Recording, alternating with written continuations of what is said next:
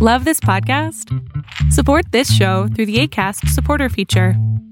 It's up to you how much you give, and there's no regular commitment. Just click the link in the show description to support now.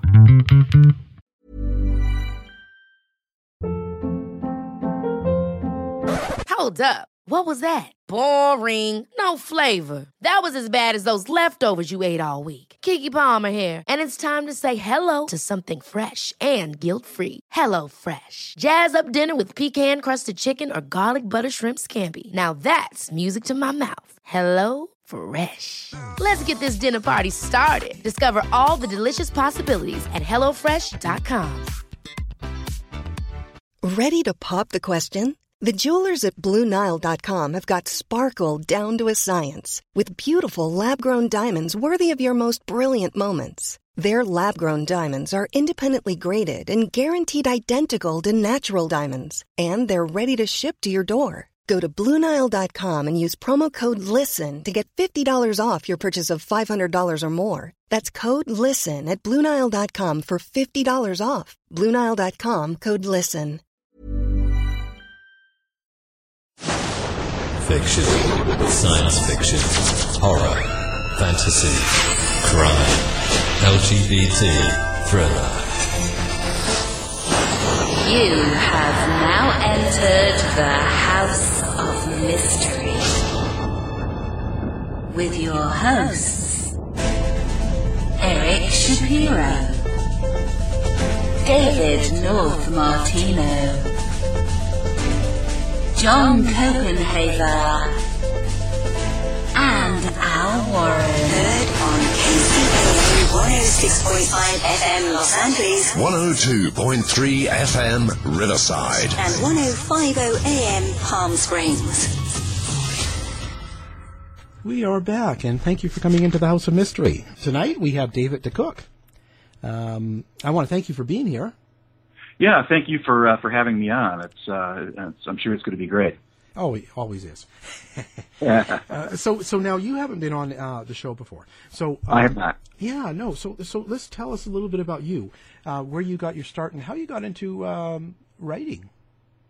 Well, I uh, I grew up in uh, Holland, Michigan, uh, and uh, I I went to Hope College there, which and majored in political science. But I always really wanted to be a journalist. They didn't have a journalism program at Hope College, so I I got my training working on the college newspaper, and then after I graduated, I uh, uh, got a job at a small newspaper in Pennsylvania called the News Item, and I uh, did reporting on many different types of, of stories there. But in particular, the one that really stuck with me was uh, on the Centralia mine fire, which was a an underground uh, fire that had destroyed or was in the process of destroying this little town uh, called Centralia. And uh, I wrote a, a lot of stories about that for the paper, uh, and then uh, wrote my first book, uh, Unseen Danger, about that. And then um, a number of years later, I, I updated the book, and it's now called Fire Underground. It's kind of a comprehensive history of that.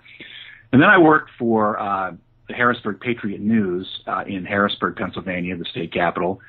Uh, and it was uh, when I was coming to the end of my my time there in 2008 that I I decided I, I I wanted to do a story about the Betsy Aardsma case, uh, and uh, and so I because it, it had become it was getting more and more attention, you know, from from various citizen you know investigators. Uh, that's kind of what I call them, but uh, they they were looking into the case because the state police in Pennsylvania had basically not done anything on it for years. Uh, this this unsolved murder, and uh, and so that was how I got into you know writing what became uh, the book Murder in the Stacks, and uh, yeah, that's kind of it.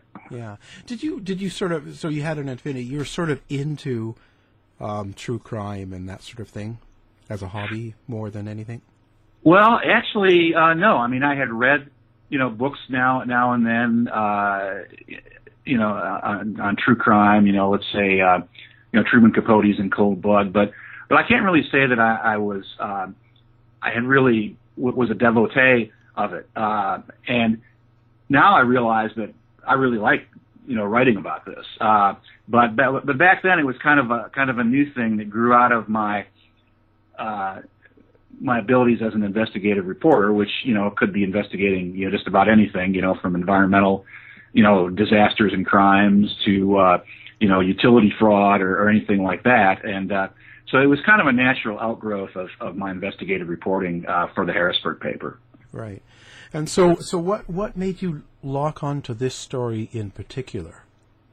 Well, Betsy Aardsma was from my hometown of Holland, Michigan. Uh, and uh, she was uh, six years older than me. Uh, we went to the same high school, uh, but because of the age difference, uh, we didn't know each other. Although, you know, we had teachers in common, and and you know, my younger sister is a friend of her younger sister, you know, that sort of thing.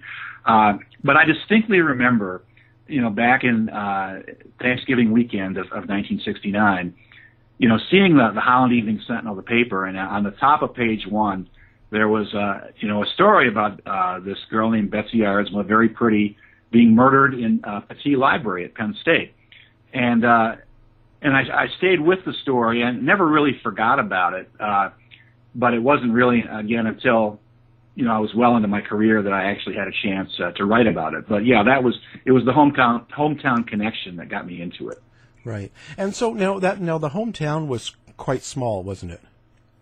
Well, yeah, it was well twenty five thousand. I guess you could still call that that small, uh, but it was it was a, a small town, kind of in the the best sense of the word. It was very it was very Dutch, you know, Dutch American. Uh, it had been settled by Dutch religious dissidents uh, beginning in 1848, and uh, and it was uh, it was right along Lake Michigan. It was a very pretty, well kept town. Uh, but very much of a monoculture, you know, and, and lots of blonde people.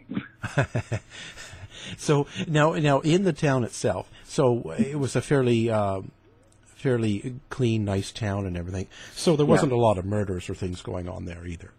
There were not a lot of murders. Uh, those that did occur tended to be uh, outsiders, you know, people, you know, people kind of on the fringes of the community the only one that wasn't uh, was a, a in the uh, the early '60s when uh, this local boy uh, murdered two two young girls who were out walking in the sand dunes along Lake Michigan and picking flowers. Uh, he claimed he he shot them accidentally, but could never explain how he shot them accidentally 11 times. Yeah. Uh, and uh, yeah, and uh, and then he uh, he tried to flee uh, by hitchhiking. He he went up to the top of uh, the lower peninsula of Michigan and then you know, hitchhiked uh, into the upper peninsula and then all got all the way out to the Badlands of South Dakota before a, a local uh, sheriff recognized him from, you know, a wanted uh, bulletin that had gone out and and arrested him and took him back and then he was uh, tried and convicted and and uh,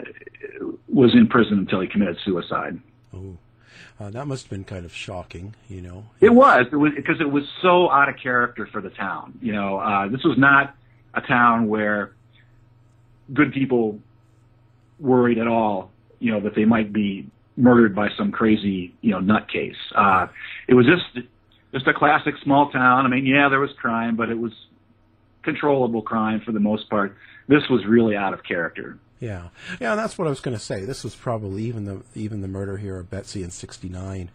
So now you were a few years younger than her, right? So you were still in correct. school when it happened. Yes. Mm-hmm. So how did, how did it affect the the school and the community?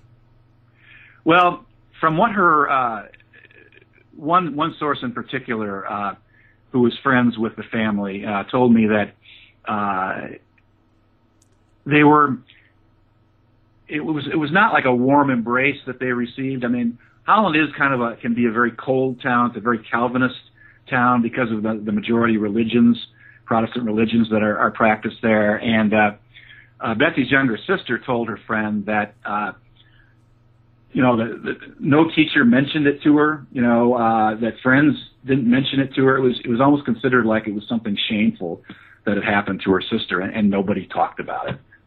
Wow, I would think that, that isn't that kind of unusual for 1969. It, it is unusual, but but Holland is an unusual uh, place in that in that respect. I mean the the Calvinist uh, religion, uh, actually, it's called there's the Reformed Church and the Christian Reformed Church, and especially the Christian Reformed Church was just very dour and austere, and uh, and so, well, that while what happened there may, you know, to her younger sister may seem almost shocking to us, it's not all that unusual there. I mean, they were just very different people. Wow, wow. So now, did, did that affect the crime, as in uh, the way that they, um, let's say, policed it, where they they investigated it? Well, the crime itself took place uh, at at Penn State University in Pennsylvania, uh, not in, in Holland, Michigan. Uh, okay. Yeah. But um, the uh, the Pennsylvania State Police uh, did send uh, troopers out to Holland to uh, find out what they could about about Betsy Aardsma. I mean, they, you know, basically when police investigate a murder like this, they one of their classic techniques is to look for some kind of moral flaw in the victim that will lead them to the person who committed the murder. But in their case, they couldn't find any, anything. You know, she was she was a good girl. She was you know clean as a whistle, really. You know, she was she was pretty. She was you know graduated fourth in her class in high school, and, and uh, you know, and they the ones that I talked to, they they expressed frustration that that she made it so hard for them by being so good. Wow. Um, and, and what exactly? Okay, let's go over the murder a little bit. So, what, what were the kind of the uh, details of the murder?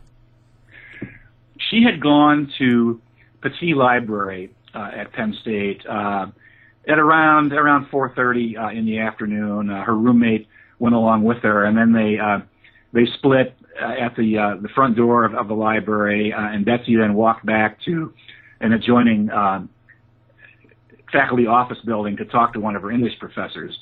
And then she went into the library to look for a particular book that uh, her professor uh, had wanted to see to uh, help grade a, a paper that she had written. And it was while she was in the stacks, uh, in the the second level stacks of the library, that uh, she had an encounter with someone. I believe it was uh, the killer, Richard Haefner, uh, and and she was stabbed once in the chest and uh, and died almost instantly. Wow. So now, was there a reason why he would do this to her that you kind of became aware of? Well, they they knew each other. Uh, they had, they actually lived in the same dormitory. Uh, it was actually Penn State's first co-ed dorm that year in 1969. They were they were both graduate students, and he he was obsessed with her uh, they, they had gone out on very casual, you know, uh, get-togethers, uh, you know, two or three times, basically just for coffee or you know, things like that.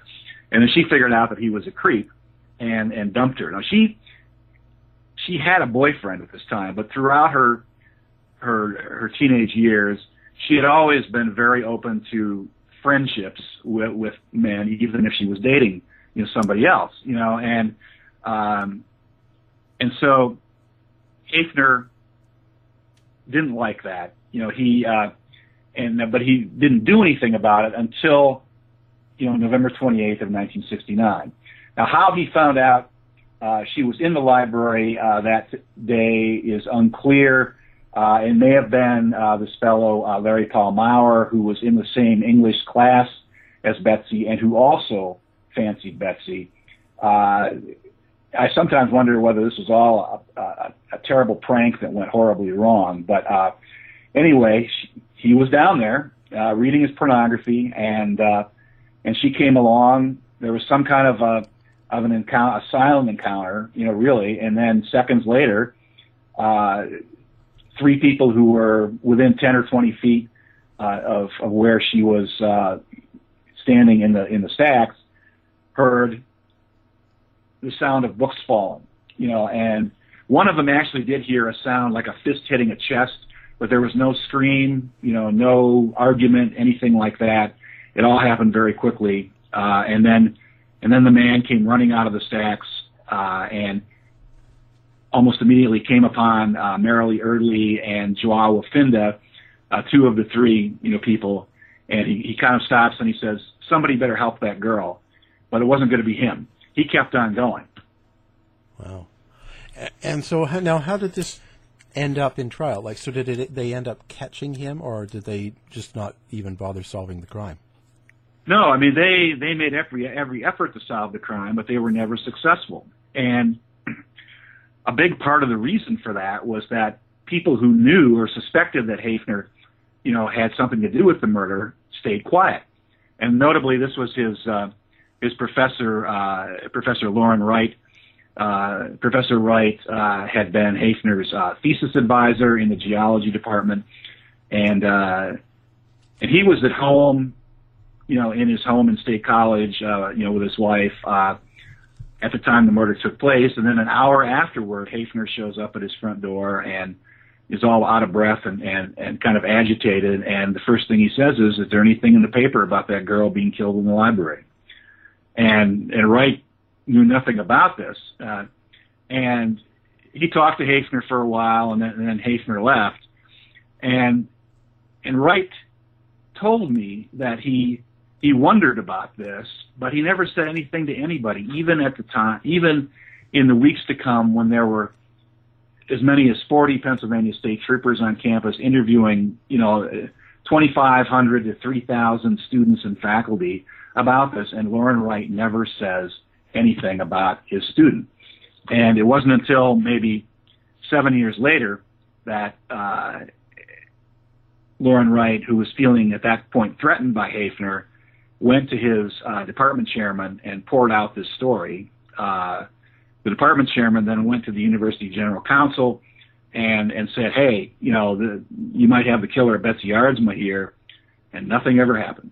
Uh, the lead investigator for the Pennsylvania State Police said that he had never heard anything about any of this, and I believe him. And uh, the, the state police were just really stymied. You know, they were there were there were a number of problems besides Loren Wright. Uh, there was the whole issue of the 1960s. You know, the the the student protests and everything like that. The Pennsylvania State Police were not seen as, as your friendly local policeman by many of the students on the Penn State campus. So there was a real reluctance for students to come forward with any tips that they might have. The police were pleading for tips. You know, they they sent out letters to all the students. You know, please tell us. You know, and they got very little uh, in return. And and eventually the investigation just kind of uh, petered out into a cold case. Hmm. And so now, did this uh, Haefner have like a, a, a, good family or a strong following? Did he have a lot of friends, and was he popular? Was there is there certain reasons why, uh, you know, like um, the uh, Loren would not um, talk about it? My suspicion is you know, and both of them are dead, so I can I can say this. But uh, my suspicion has always been that that Haefner, uh, who was a gay pedophile uh, himself, uh, probably knew that Wright was also gay, uh, and and and that Wright was at that in that day and age in the late 1960s, Wright was probably very concerned about that being exposed, and uh, you know he was scared of Haefner, and uh, it was just a very strange relationship. I mean, Loren Wright kept ties with Haefner to the very end of Haefner's life in 2002. You know, it was just the only thing you can think of, you know, when you see all this is that Haefner had to have something on you know, and so, but again, on, on Haefner, uh, he was a, a pedophile and a very bad one. Uh, he had, uh, he had escaped detection by, or prosecution, I should say, up until 1975. Uh, there had been there were several incidents in the 1960s that I was able to identify. Uh, some involving Boy Scouts in the troop where he was an assistant scoutmaster. Others involving uh, you know kids, boys that he befriended, working as a essentially as a playground supervisor as a summer job in Lancaster, Pennsylvania. And uh, but for whatever reason, nobody ever followed through on prosecution there was a different attitude toward uh, you know pedophilia at that time. It was kind of almost considered more more of an embarrassment than a crime. That would soon change, but uh, I did, I just really wonder. I look at this, you know, there was there was a mother who got really upset. Haefner took two of her sons uh, on a trip to Ocean City, Maryland, uh, for a vacation uh, at the end of uh, the summer of 1965 molested both of them. And she raised holy hell with uh, Haefner's uh, supervisor in, in uh, the summer recreation program, you know, and but nobody ever seemingly went to the police. You know, it was it was not until 1975 that Haefner was first arrested in Lancaster for molesting two boys. Wow. How did it end for him then? Well, he got away with it. He was, and he was a. I mean, in the book, I, I say that he was a monster, and nobody ever has really disagreed with me on that point. Especially, uh, you know, Officer Jerry Crump, Detective Jerry Crump, who came forward after the book was published to tell me more about that 1975 arrest. But uh, you know, Haefner, uh, he was he was dangerous. He uh, he loved to sue people. He had discovered that it was really no great shakes to uh, you know fill out the paperwork for a civil lawsuit and and sue people for damages that did something he didn't like. And uh, he never had to win these cases, but he could harass them by forcing them to hire lawyers and respond to these cases. He kept the family of the boys that he molested in 1975 tied up in court for nearly 20 years. You know, with and I, I really fault the the judiciary in Lancaster County for not seeing what was right in front of going on right in front of them. I mean, they would lecture him sometimes and you know it's basically say, "Don't file these these silly lawsuits anymore," but they would never do anything serious to stop it. Wow. So it just didn't. It just wasn't efficient. Um, I, so now, when you were doing the research, how did you research? Did you have a a lot of interviews or uh, documents? Like how how did you start and go through this? Like um, Well- process. Yeah, it was. Uh, and this book, unlike some that I've done, was uh, mainly based on interviews. Uh, and the reason for that was that the uh, the open records laws uh, in Pennsylvania are very weak when it comes to accessing uh, police records. Uh, even in cases 40 years old, like this Hey, I'm Ryan Reynolds. Recently, I asked Mint Mobile's legal team if big wireless companies are allowed to raise prices due to inflation. They said yes. And then when I asked if raising prices technically violates those onerous two year contracts, they said, What the f are you talking about, you insane Hollywood ass? F- So to recap, we're cutting the price of Mint Unlimited from $30 a month to just $15 a month. Give it a try at mintmobile.com slash switch. $45 upfront for three months plus taxes and fees. Promo rate for new customers for limited time. Unlimited more than 40 gigabytes per month. Slows. Full terms at mintmobile.com. Hiring for your small business? If you're not looking for professionals on LinkedIn, you're looking in the wrong place. That's like looking for your car keys in a fish tank. LinkedIn helps you hire professionals you can't find anywhere else, even those who aren't actively searching for a new job but might be open to the perfect role. In a given month, over 70% of LinkedIn users don't even visit other leading job sites. So start looking in the right place. With LinkedIn, you can hire professionals like a professional. Post your free job on linkedin.com slash achieve today.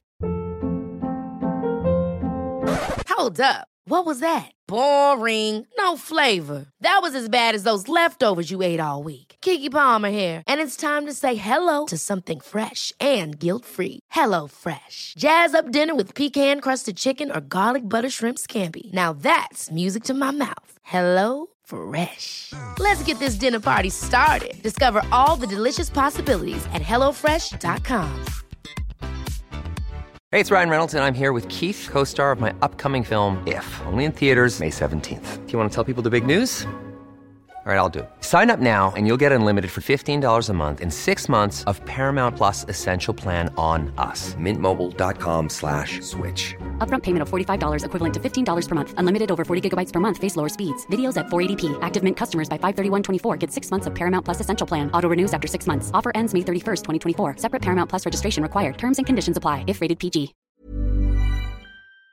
one it makes no difference. You know, they they don't have to release them, and they don't. And so, um, but fortunately, I had access to uh, Sergeant George Keebler, who was the lead investigator of the case for 14 years, and uh, and many of the other uh, state police officers who were involved in, in the case in one way or the other. You know, I talked to them. You know, I talked to uh, many, many of Betsy's friends uh, from high school and college. Um, you know, and and through all that, and then uh, I was able, of course, to access the, the spurious lawsuits that Haefner filed uh, over the years, and and they were able to uh, tell me other things, you know, give me more more facts and, and figures, uh, and uh, and through all that, I was able to put put this story uh, together, and uh, but it was really it was the interviews that were the most important, uh, and other than Sergeant Keebler my interviews with uh, Christopher Haefner, who was uh, Rick Haefner's cousin, were were probably was probably the most important. How how how did they respond? So how did Haefner's uh, cousin respond? Were they kind of hostile? Were they open to it? Um, and and even the sergeant in that. How was your overall feel when you were talking to people about the story? Well, with Sergeant Keebler, uh, he had initially, when I was doing the newspaper articles that preceded the book uh, by a couple of years, um, he had declined to talk to me, and uh, I was a little bit upset about it at the time, you know. But I I, I had a story to write, so I, I just kind of moved moved past it. Now, after, it was funny after the the stories appeared, and I sent him copies just you know so he could see what what I had written. I get a call one day, you know, this was maybe two weeks after the stories appeared, and he said, "Well, you know, you did a real good job on that, and if you ever want to do anything more, you know, with this, I'll be happy to talk to you."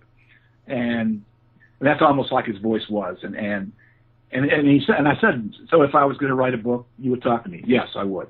And so I interviewed him uh, six or seven times at length, uh, and uh, and he was uh, he was very forthcoming. There were there were a couple of things that he wouldn't talk to. He would, you know, even this, you know, 40 years on, he would honor confidences that he had had made, know, to people who were involved in some way in the investigation. And I can't criticize him you know, for that. Um, and uh, but generally, he was he was very cooperative. Um, and uh, Christopher Haefner, uh, he uh, he was an interesting interesting person. He uh, he had been molested by his cousin uh, at one point, and so he, you know, in one breath he would talk about what a monster his cousin was, and in the other, in the next breath, he would talk about what a genius he was. You know, what a you know a, a fun guy to be around. You know, it was it was Haefner. Rick Haefner was a a classic pedophile in in the sense that he groomed his victims and and he uh, he would uh, I mean he he was he he would do fun things with these kids before the the bill came due, so to speak. And uh, so you know, Chris was very was very forthcoming. Um, I do wonder now whether he, he wishes he hadn't been. He's told me a couple times that other members of his extended family, uh, you know, uh, were very angry with him for for speaking out, uh, uh, and which is why I praise him in the book for his courage in, in coming forward. Yeah. Were you ever able to talk to any of the family of the victim? Mostly no, um, and the, uh, the the immediate Aardsma family. Uh, would not talk to me in any way, shape, or form. Uh, her brother was was quite hostile, you know, about it. You know, I had really thought, you know, that since I was a, a homeboy, so to speak, you know, I was from the same town, the same culture as them. I talked in the same way. That they would feel comfortable talking to me as all of her friends did. And uh, but no, you know, they would not not say a word.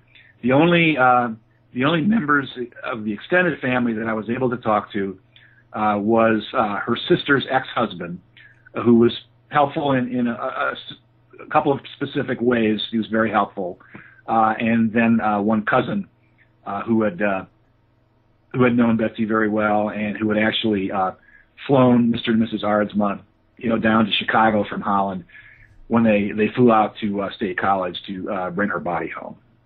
Wow. Uh, well, you know, it's how did and and did you uh, how did the college itself or the University of Penn State um, feel? Like, what was their thought on it? Like, what were people talking about in at the time or even after? They, did they really understand what happened? I mean, I mean, uh, they understood it, of course, in the sense that you know a co-ed had been murdered in the library, which was a, a shocking and horrifying event, uh, to be sure. But uh, they also they also very definitely saw this as a major public relations problem, and uh, and their their response to the murder was was kind of a combination of, of wanting it to be solved, but also wanting to limit you know the public relations downside you know to the college. Uh, the state troopers who were involved in the investigation uh, very much sensed that. You know, they would say, "Well, yeah, they were helpful on this, but not on that," and uh, you know, so and and I think tellingly, you can't find any of the documents that the college generated on its own regarding the investigation. Um, you know, I went to the college archives, and there was a very one thin folder containing uh, mostly press releases and news clippings, you know, about the uh, the Aardsma murder investigation. Uh, there should have been three feet of documents, and I'm not exaggerating on that. I mean, I I've done archival research, you know, for a long, long time, and I know how institutions respond to events like this. You know, there should have been, you know, memos out the wazoo, you know, about you know about this and that. You know, I mean, you had 40 state troopers on campus, you know, for six weeks, interviewing 2,500 to 3,000, you know, students and faculty. I mean, there should have been just reports on, hey, what's going on? You know, uh, what are they finding? What are what are they asking about? You know, none of that was there. You know, and and I asked where it was, and and just got blank stares. You know, it was uh, to me it was it was fairly clear that at some point those documents had been segregated and put wherever. I I, I doubt if they were destroyed. I, I think they're probably, you know, in a, a secure location someplace. Oh. So, you, so you figure that they actually did have the documents. They just didn't. Oh, sure. Yeah. I mean, for, for example, you know, the, the, the college president at the time was um, Eric Walker was. I mean, he wrote memos about everything, memos to the file about everything. He wrote memos about the weather. He wrote mem- mem- memos about, you know, uh, the SDS picketing uh, Navy recruiters on campus. Yet there was nothing in his file, no memo to the file about anything regarding the Aardsma case. Uh, and he never, as far as we know, he never even sent condolences to the family. I mean, I looked, there were condolence letters to maybe a half dozen, you know, people, uh, you know, from outside the campus during the, the three months after the murder, not to the Aardsma family, you know, uh, who incidentally did, did complain to a reporter, you know, perhaps 20 years after the crime about how coldly they had been treated by the university. Wow, not a good thing. Um, so now, how did you take um, in the writing of the book? So, how did you kind of, uh, what direction did you take with the plot? Well, I, um, I always that I mean that's that's a complicated question because it's probably the most important decision that a writer a writer makes is how to how to organize the book, and uh, I kind of uh, I decided that I had to to get right into uh, you know the murder itself at first, and and in the initial investigation, then I, I decided, well, let's talk some about Betsy's background, about her young life, and, and how she ended up at at Penn State. Then go back to the investigation, and then go into you know, to Rick Haefner. You know, so that's how I ended up organizing it. Right, and and, and, that thought went into that. Believe me.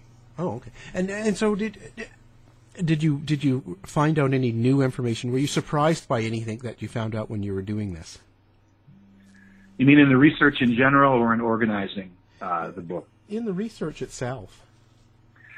Well, certainly uh, one of the you know the big things that was was surprising was uh, the fact that you know the whole thing about how uh, Loren Wright had shown up at uh, his dean's office, Charlie Hosler's, you know, and poured out this story. I mean, Hosler, you know, told me the story uh, on a couple of occasions, and uh, you know, so there was there was that, uh, and also the fact that Loren Wright had uh, had told people about Haefner throughout his life, you know, and I was able to nail down a couple of specific incidents where he had he had told you know like former students, you know, like uh, Dan Stevens was one who uh, had run into Loren Wright in the early 1990s at a, a geology uh, conference in uh, Nevada, you know, and and, uh, and Dan Stevens uh, had had spent several months uh, with Loren Wright and Rick Haefner out at their geology research station uh, in uh, near Shoshone, California, in Death Valley, and so he knew Rick Haefner, and so but he had heard nothing about the murder at that point, uh, or had or anything about Rick Haefner, you know, since that that's that fall that he has spent with him. And so he just he told me um, he asked Loren Wright, well, hey, what's up with Rick Haefner? And he said this funny expression came over Loren Wright's face, you know, and then he started pouring out this story about Haefner showing up at his house an hour after the murder, and and and various other uh, other things. You know, so that that was certainly one of uh, the interesting things I found. Plus the fact that uh, that they had essentially maintained a, a relationship of sorts, you know, right up until Haefner died in 2002. Wow, and so it never. This was never taken to, to trial. No one was ever convicted of Nope. this. It just sort of, it's kind of just passed and done. It, it did. You know, I mean, it, it was a cold case, and and and there was always a cold case officer, you know, assigned to it, but um, there was never any push. And, and one of the things I blame for that is the fact that uh, Betsy Aardsma was from from Michigan and not from Pennsylvania. She had no family in Pennsylvania, you know, who could say, "Hey, what the heck's going on? Why why aren't you solving this case?"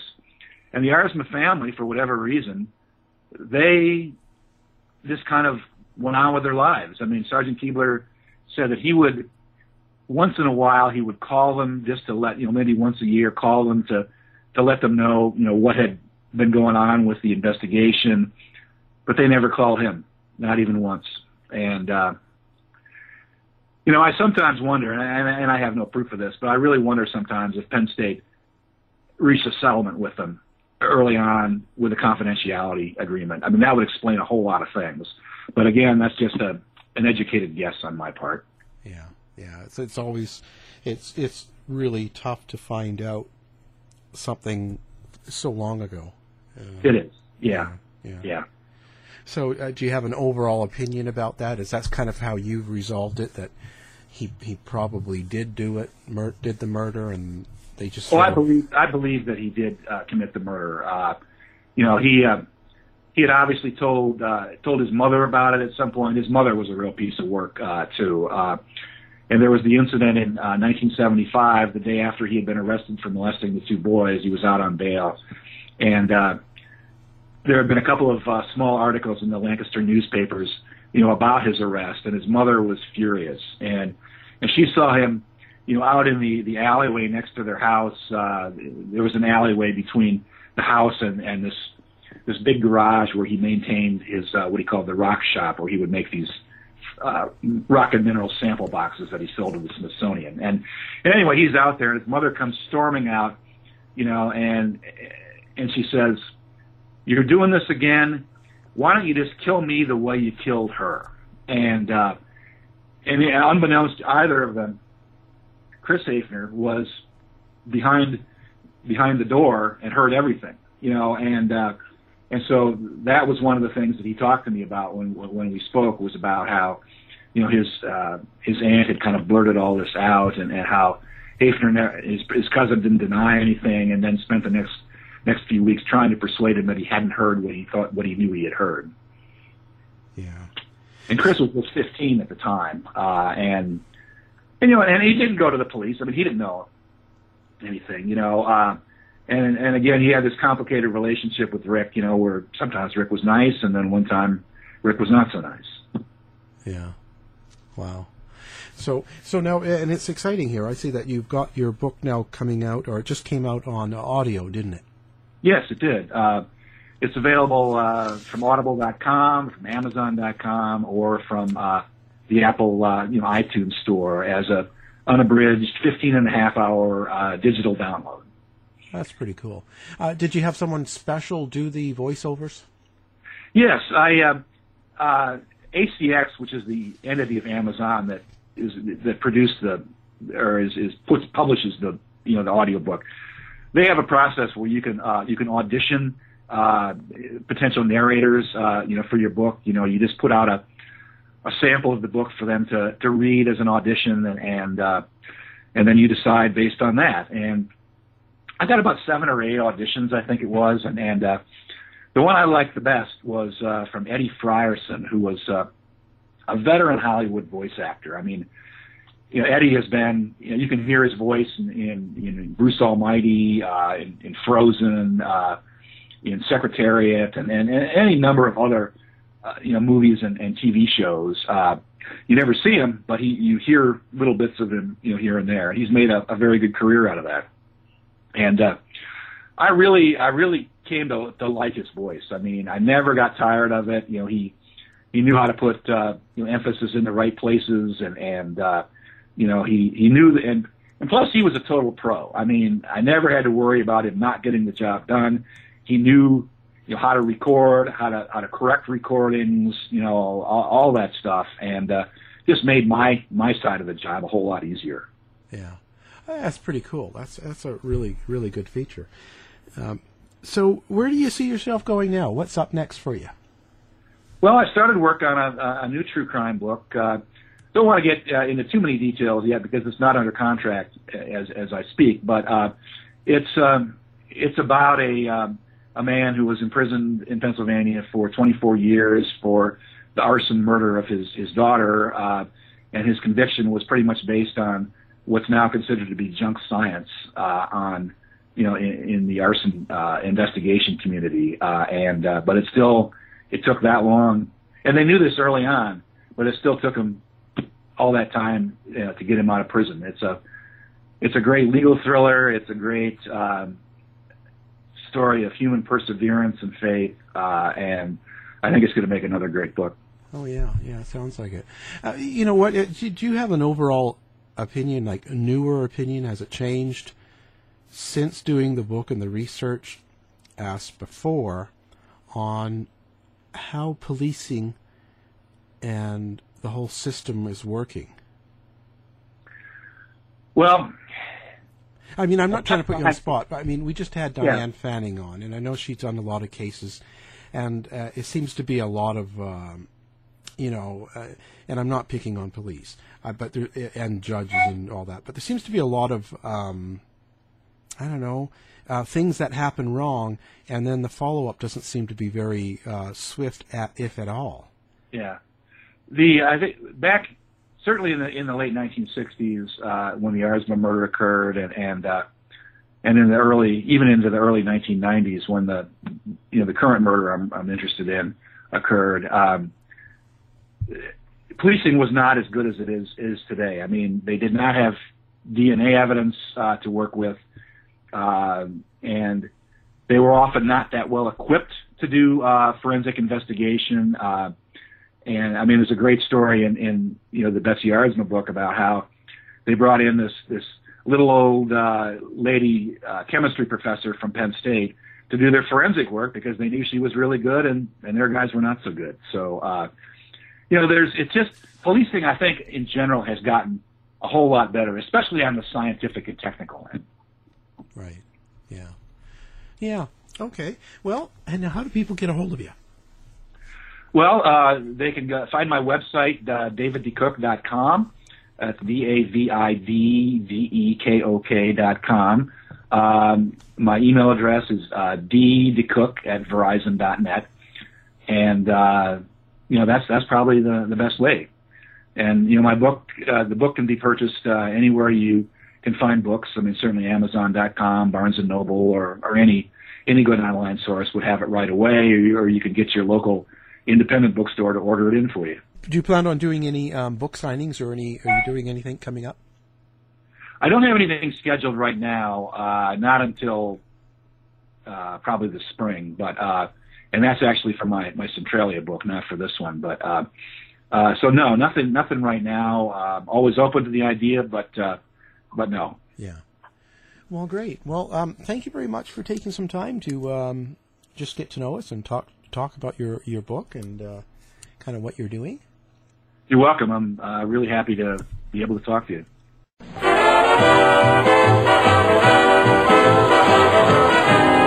The mission has been completed. The end. By George, he's got it. It is the end. I'll say it. This has been a production of the Z Talk Radio Network. If you're lying to me, I'll be back. Ever catch yourself eating the same flavorless dinner three days in a row? Dreaming of something better? Well, HelloFresh is your guilt free dream come true, baby. It's me, Keke Palmer. Let's wake up those taste buds with hot, juicy pecan crusted chicken or garlic butter shrimp scampi. Mm. Hello Fresh. Stop dreaming of all the delicious possibilities and dig in at HelloFresh.com. Let's get this dinner party started.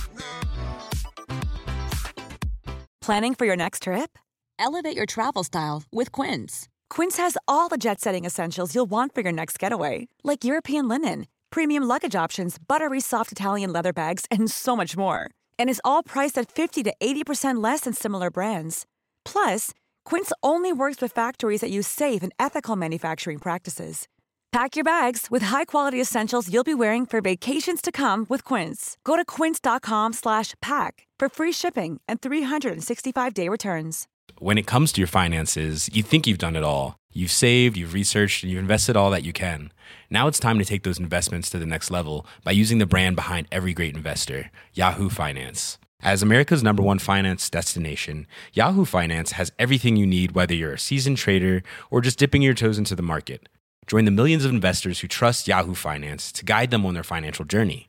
For comprehensive financial news and analysis, visit yahoofinance.com, the number one financial destination, yahoofinance.com. You've been listening to the House of Mystery radio show. To find out more about our guests, hosts, or shows, go to www.houseofmystery.com. Show's over for now. Was it as good for you as it was for me? Well, good night. This has been a production of Something Weird Media. I'll be back.